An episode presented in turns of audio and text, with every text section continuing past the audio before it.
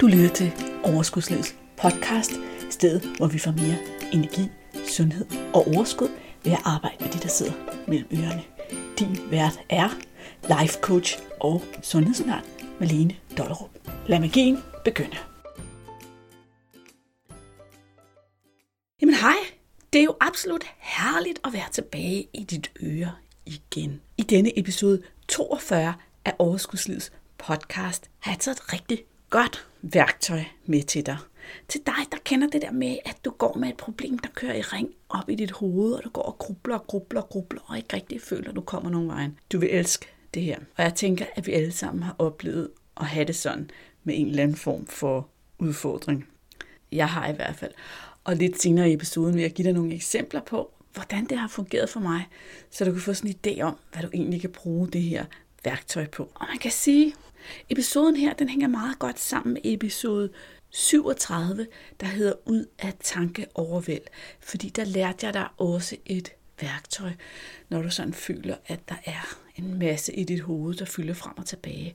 Her er der sådan lidt mere en konkret metode til et specifikt problem, du går og grubler over. Fordi du kender godt det her, ikke? Du grubler og grubler og grubler, og kommer ikke rigtig frem til noget, og foretager dig ikke rigtig noget. Og tiden går, og du hænger sådan lidt i sådan en limbo, og i virkeligheden, så er det ret ubehageligt ikke at komme videre med sit problem. Og så er det altså energikrævende. Sidst men ikke mindst, så sker der nogle gange det, at fordi vi ikke rigtig får tænkt igennem, hvad vores løsning egentlig skal være, så vælger vi at gøre ingenting. Men at gøre ingenting er jo også et valg. Det glemmer vi nogle gange. Helt ærligt, så bruger jeg det tit til at skubbe til min mand, når det er, at han ikke rigtig får gjort noget. Han, det ved jeg ikke, det ved jeg ikke, det ved jeg ikke. Han beslutter ikke noget.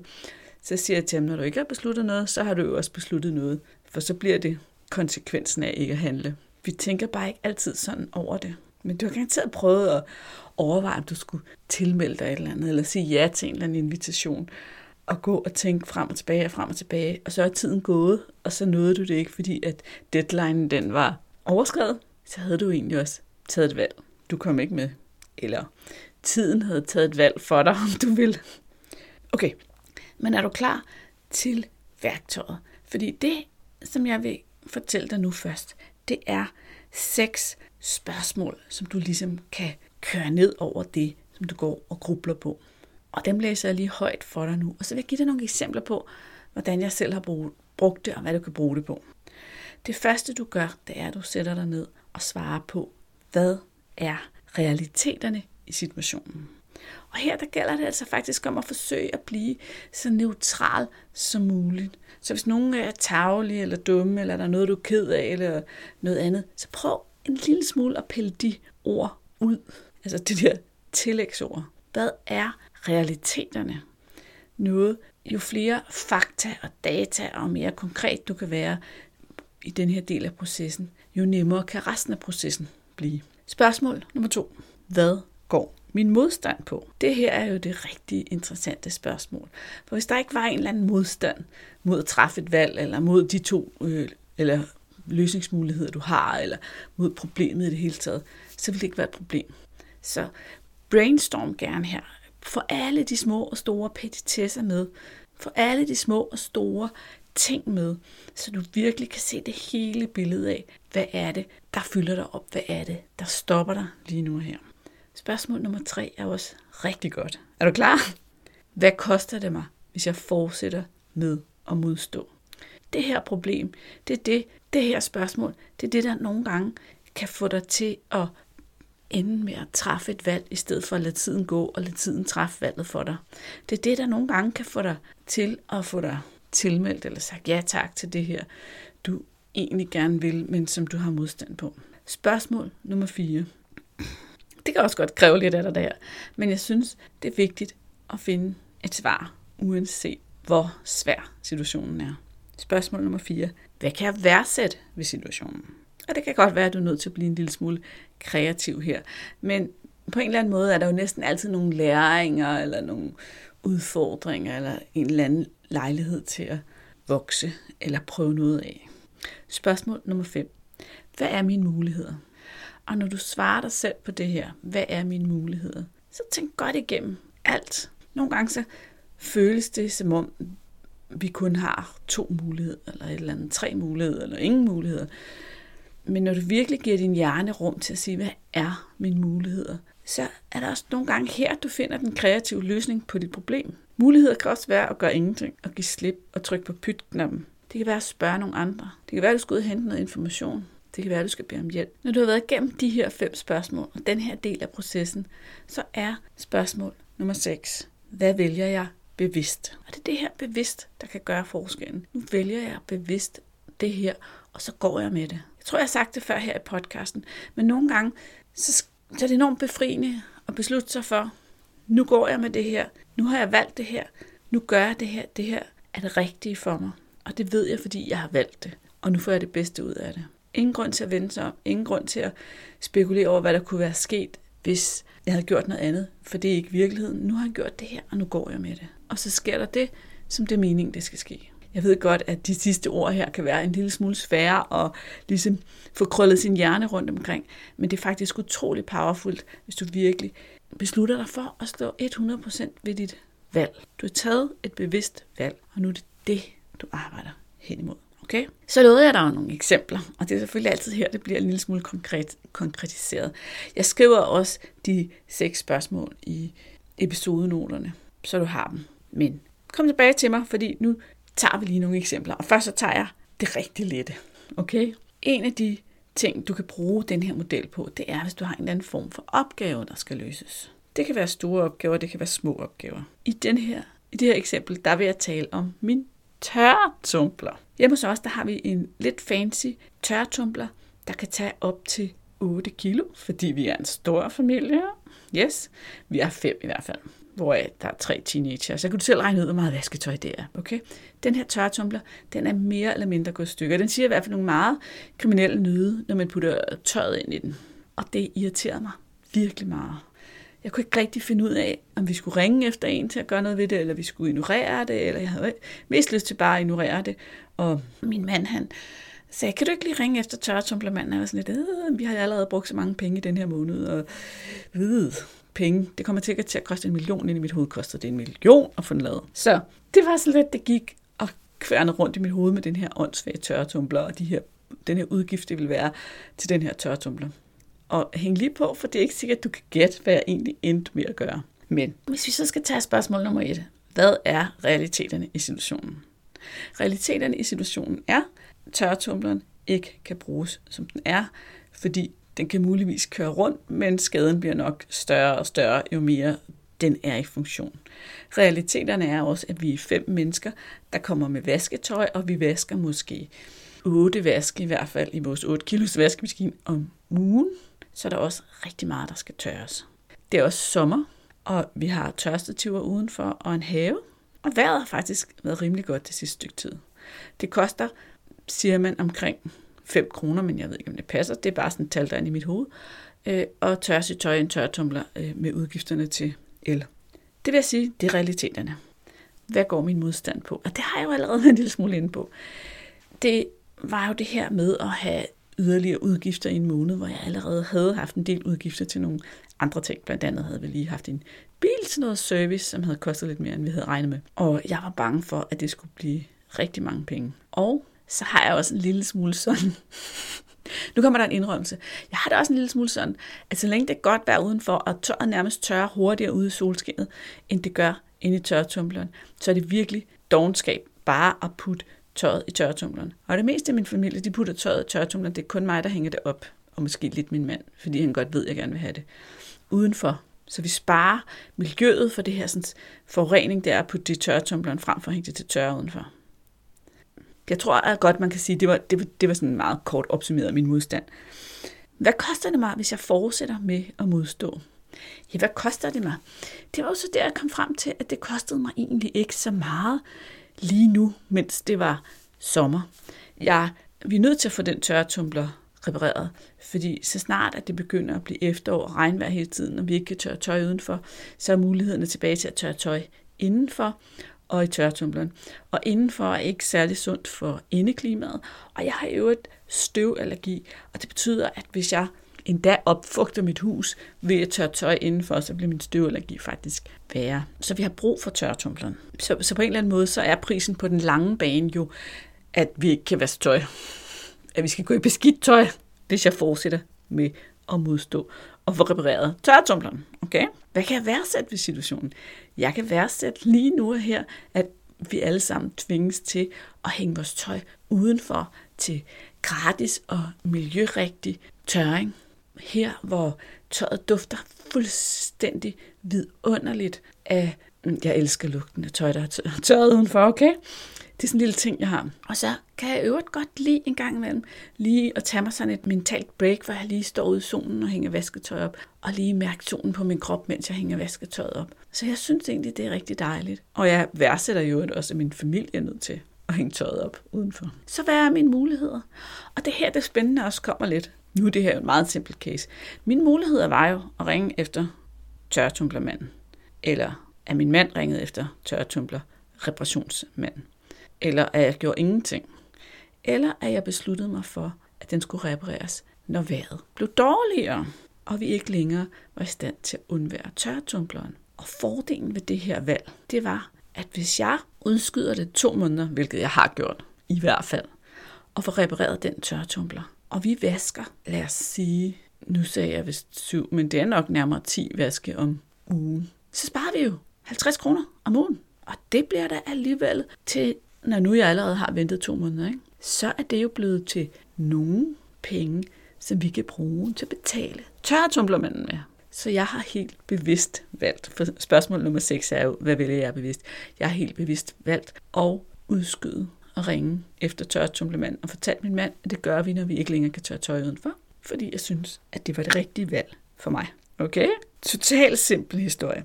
Du kan også bruge den her model på en eller anden form for socialt arrangement, eller event, eller kursus, eller noget andet, du skal træffe en beslutning om, som du heller ikke rigtig kan komme frem og tilbage med. Her er det ved at give dig også et eksempel fra mit liv, og det handler om min mands familie. Min mand, han har en ret stor familie, og det meste af dem bor over i Jylland. Og ham og hans søster har snakket om at tage over og besøge nogle af dem op i Nordjylland og bruge en weekend på det. Og jeg er selvfølgelig inviteret. Og de her sådan, familiemedlemmer vil rigtig gerne have, at jeg kommer. Og jeg kan godt gå og gruble lidt i den her sådan, burde jeg komme, og vil jeg nyde at komme, og hvad kan jeg gøre, hvis jeg ikke kommer, hvad, hvad skal jeg sige ja, jeg skal sige nej, jeg skal sige ja til at tage med, skal jeg sige nej til at tage med. Er det dårlig stil af mig at blive hjemme? Føler de sig afvist, hvis jeg ikke bliver hjemme? Eller hvis jeg bliver hjemme? Er de i virkeligheden, bum, bum, bum. Nu er jeg jo også ude af noget af det, som vi har snakket om i nogle af de andre podcasts, det her med at tage ansvar for andre menneskers følelser. Kan du høre det? Men det fyldte lige lidt et øjeblik for mig, det her med, at min mand og hans søster gerne vil besøge de her sådan, øh, slægtninge, eller hvad man kan sige, familiemedlemmer, og, øh, og de opfordrede mig til at tage med. Så hvad er realiteterne i situationen? Realiteterne er, at det er nogle søde mennesker, som jeg synes, det er hyggeligt at være sammen med. Men de er jo også, for mig, øh, et stykke ude. Altså, de er ikke noget tæt familie. Det er min mand og hans søster, som har et ønske om at besøge dem. Det er familiemedlemmerne, der har sagt til min mand, og hans søster, kommer I ikke snart op og besøger os? Og realiteterne er jo også, at det her, det tager en weekend. Jeg skulle lige til at sige koster. Men så synes jeg pludselig ikke, det blev rigtig neutralt. Kan du høre det? Kan du høre, hvordan at små ord kan afgøre, om realiteterne bliver fremlagt neutralt eller ej?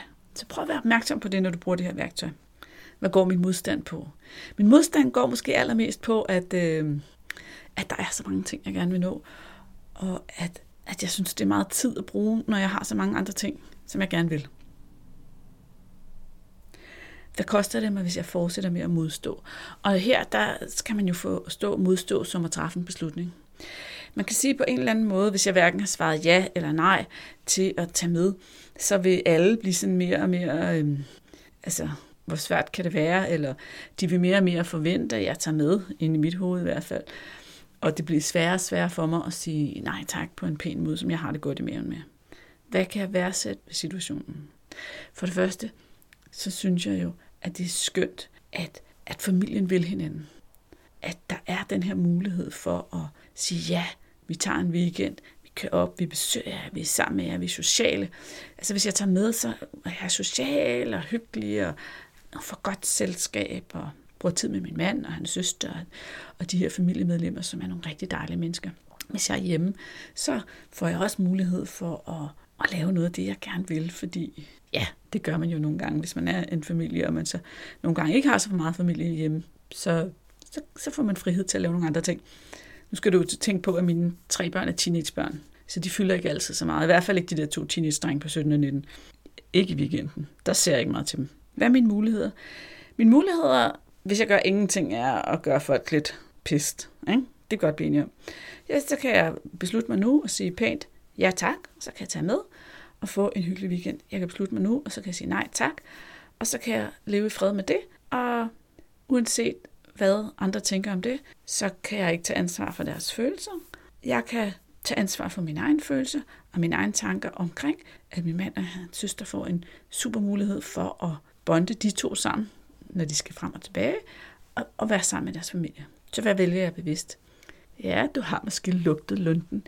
Jeg har faktisk valgt helt bevidst at sige nej tak. Jeg håber, I får en fuldstændig vidunderlig weekend. Jeg vil gerne nå nogle andre ting. Jeg er her i mit liv de sidste par år blevet rigtig god til at sige nej tak, når det mærkes rigtigt i min mave. Okay, kan du klare et eksempel mere? Så når jeg har gennemgået det eksempel, så fortæller jeg bare et par ting mere, som den her model kan bruges på, for lige at sætte dine tanker i gang. Det næste eksempel, det handler om at overveje, om man skal søge hjælp. Og her der er øh, lidt mere på spil end en tørretumbler og, og en weekend.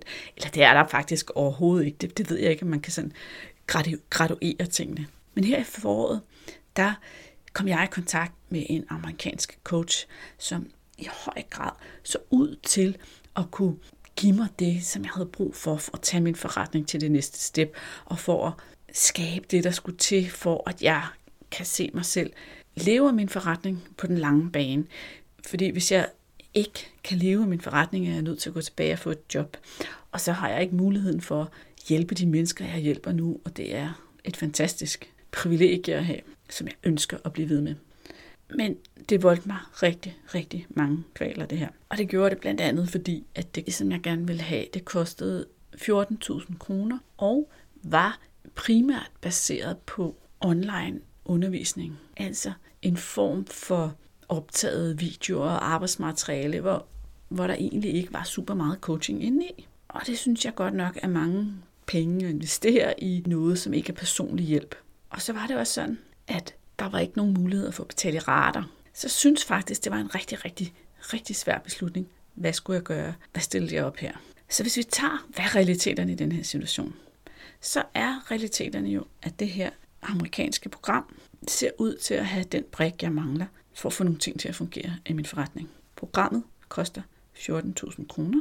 Jeg får livstidsadgang, og der var sådan set en garanti. Garantien gik på, at hun sagde, at man ved hjælp af det her program kunne tjene sine 14.000 kroner tilbage. Det var selvfølgelig opgivet i dollars. Ellers ville hun give en penge tilbage, som han havde investeret i programmet. Og realiteterne var også, at alle pengene skulle betales på én gang i amerikanske dollars, og at jeg ville få adgang til et materiale i form af noget undervisning, og så vidste jeg ikke ret meget mere.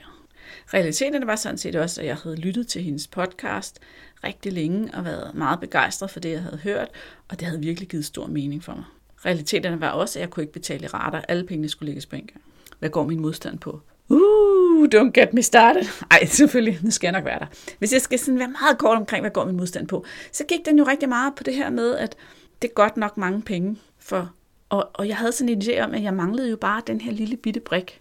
Det er jo en klassiker. Uh, det hører jeg tit også i, når jeg har folk i afklaringssessioner og coachingforløb og sådan noget. Vi tror, at vores, vores menneskelige hjerne er meget sådan optaget af, at vi bare mangler den her ene lille brik, og så har vi løst hele puslespillet. Og det gør det nemmere for hjernen at begynde at lede efter en løsning. Men det er sjældent sandt. Det er meget sjældent sandt.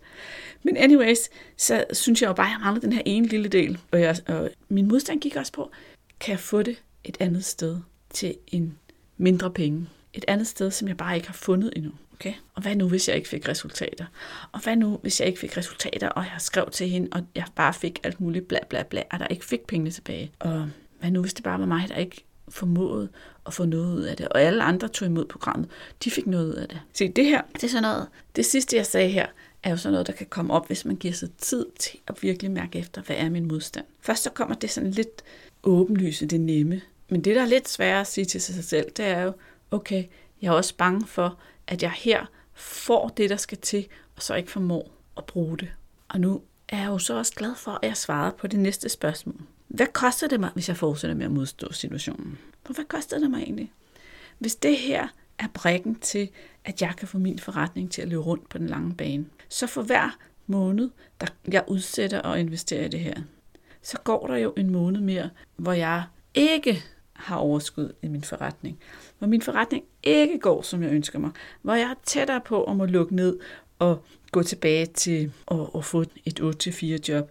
Det koster mig i virkeligheden måske min forretning.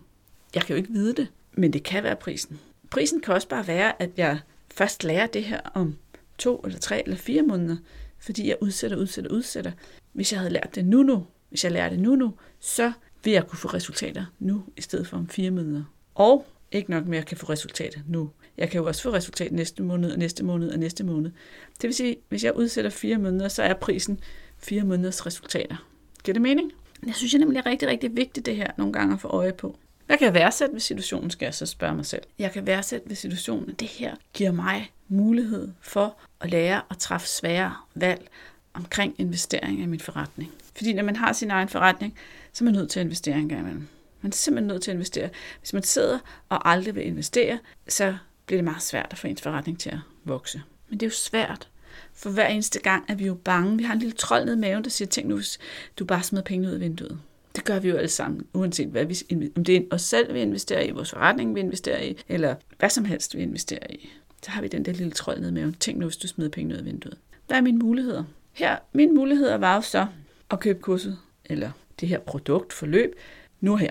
Jeg kunne også beslutte mig for bare ikke at købe det overhovedet, og min mulighed var også at gå ud og lede efter, har jeg mulighed for at få det her et andet sted?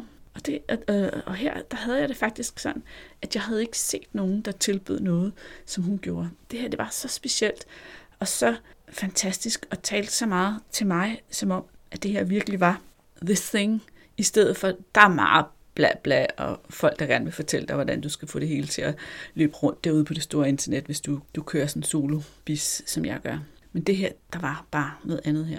Jeg havde også mulighed for lige at udsætte det og beslutte mig for et tidspunkt, jeg gerne ville investere i programmet. Og det, og jeg havde, jeg havde mulighed for at tjene nogle af pengene og sige, når jeg har tjent så mange penge, eller alle pengene, så investerer jeg. Så jeg ligesom følte, at jeg havde fået dem ind, inden jeg tog dem ud. Jeg havde også mulighed for at flytte rundt på nogle penge på nogle konto til egentlig, og så hive dem ud af en konto. Det jeg valgte at gøre, det var, at jeg valgte at sige, sige til mig selv, fordi hvad vælger jeg bevidst? Jeg vælger bevidst. Fra nu af bruger jeg to måneder på at sørge for, at jeg har hentet de penge ind i min forretning. Og når jeg har gjort det, så investerer jeg i programmet. Og det gjorde jeg, og jeg investerede i programmet, og det har været det hele værd. Jeg er vild med det, og da jeg sagde, at der ikke var noget life coaching, så passede det jo ikke helt. Fordi der er faktisk sådan nogle, vi mødes på Facebook og kan stille spørgsmål, sessioner. Så jeg kan blive coachet af min amerikanske coach. Men det var en anden sidebemærkning. Det, der så skete, det var jo, at jeg valgte bevidst at gøre det her. Og så havde jeg så meget ro i maven. Jeg behøvede ikke overveje, om jeg skulle gøre det før eller siden eller lade være. Jeg havde besluttet at gøre det. Det frigjorde så meget energi. Og det var jo så fantastisk bagefter, at det også rigtigt, at det rent faktisk blev en succes for mig at være med i det her sådan, amerikanske coachprogram. Men det blev det også, fordi jeg bevidst havde valgt, at det skulle det blive. Jeg havde bevidst valgt at stå ved mit valg. Nu er vi tilbage til det her, jeg snakkede om i starten, med at nogle gange så skal vi vælge noget bevidst, og så skal vi stå ved det, og så skal vi tro på, at det er det rigtige, og så skal vi gå all in på at få det bedste ud af det. Og det var det, jeg gjorde. Jeg gik all in på at få det bedste ud af det. Jeg havde det sådan, nu gør jeg det her, og så gør jeg det 100%. Så skal jeg have lære alt det, jeg kan. Jeg skal høre, se alle videoerne, jeg skal lave alle arbejdsakene, jeg skal med op til de her sådan, coaching-sessioner, og have spørgsmål med, og få det hele ud af det. Fordi jeg havde besluttet mig bevidst for, at jeg ville gå all in. Godt. Nok med eksempler fra mig. Nu synes jeg bare, at vi skal runde den her af, fordi nu har jeg jo brugt spørgsmålene et par gange, så nu håber jeg også, at de sådan sidder lidt mere fast hos dig. Og ellers, som sagt, så står det i episodenoterne. Men det, jeg lige vil runde af med, det er, hvor er det egentlig, du kan bruge det her værktøj? Hvad er det for nogle ting, du kan bruge det på, hvis du går og grubler og synes, der er noget, der kører i ring ind i din hjerne? Det kunne være, som jeg snakkede om her med det her eksempel, om noget med, hvorvidt du skal søge hjælp til noget, og hvad dine muligheder er her. Det kan være, at du skal træffe et eller andet valg. Det kan fx være, at du skal træffe et valg omkring din jobsituation, din partnersituation, en hvad som helst situation. Hvis du skal træffe et valg, så er modellen rigtig god. Det kan også være, at du har et eller andet venskab, som du synes, der er svært. Det kan være, at du skal træffe et valg om, hvorvidt det skal fortsætte på de præmisser, det har nu, om det skal stoppe, eller om det skal fortsætte på nogle andre præmisser. Det kan være, at du har en opgave, der skal løses. Det kan være lille eller kæmpestor. For mig, der fik du tørretumbleren her. Ikke? Den var lille. Det kan vi godt blive enige om. Ikke? Men nogle gange er det jo meget større opgaver, der skal løses. Det kan også være, at der er indtruffet et eller andet uheld i dit liv. Og det her uheld, det skal håndteres. Og her, her der er det jo også, du kan blive udfordret i det her sådan, spørgsmål 4. Hvad kan jeg værdsætte med situationen? Men prøv at gøre det alligevel. Prøv at svare på alle spørgsmålene. Det kan også være, at øh, det, der fylder i dit hoved, er en eller anden situation, der ikke har udviklet sig på den måde, som du gerne ville have haft, eller har udviklet sig efter dit hoved. Ikke? Og, og nu går du og grubler og grubler og grubler over det her. Igen, kør modellen nedover. Og det sidste eksempel, jeg har, hvor jeg tænker, at modellen den er oplagt, det kan være en eller anden form for socialt arrangement, eller invitation, eller event, eller begivenhed, som du står og vakler omkring. Det kan være en god idé at, at starte i det små. Starte et nemt sted med at bruge den her model. Og så få den lidt ind under huden og så tage den frem igen til de sværere ting. Ja, det var så dagens læring, dagens model. Jeg håber, at du kan bruge den til noget, og vi har mod på at afprøve den og få glæde af den her sådan, beslutningsmodel hvis man kan kalde den det. For som flere af gæsterne her i Overskudslivets podcast har nævnt, når jeg har spurgt dem, hvad er sundhed for dig, så er der flere, der har nævnt det her med, at sundhed i høj grad også er en mental ting. Det handler også om at have det godt mentalt, og det ved man jo også fra forskningen, at det har lige så stor betydning for din sundhed og velvære, at du rent faktisk har det godt mentalt. Så hvorfor gå og fortsætte med at gruble og køre i ring, når du egentlig kan give dig den tid, når det egentlig bare koster et par minutter at træffe en beslutning. Go for it derude. Vi snakkes ved. Jeg er tilbage i dit øre om en uge. Hej hej. Hey, pst. Kunne du lide det, du hørte? Så glem ikke at gå ind og anmelde podcasten og give den lige så mange stjerner, som du synes, den fortjener. Du skal vide, at din feedback betyder virkelig meget for mig. Tak.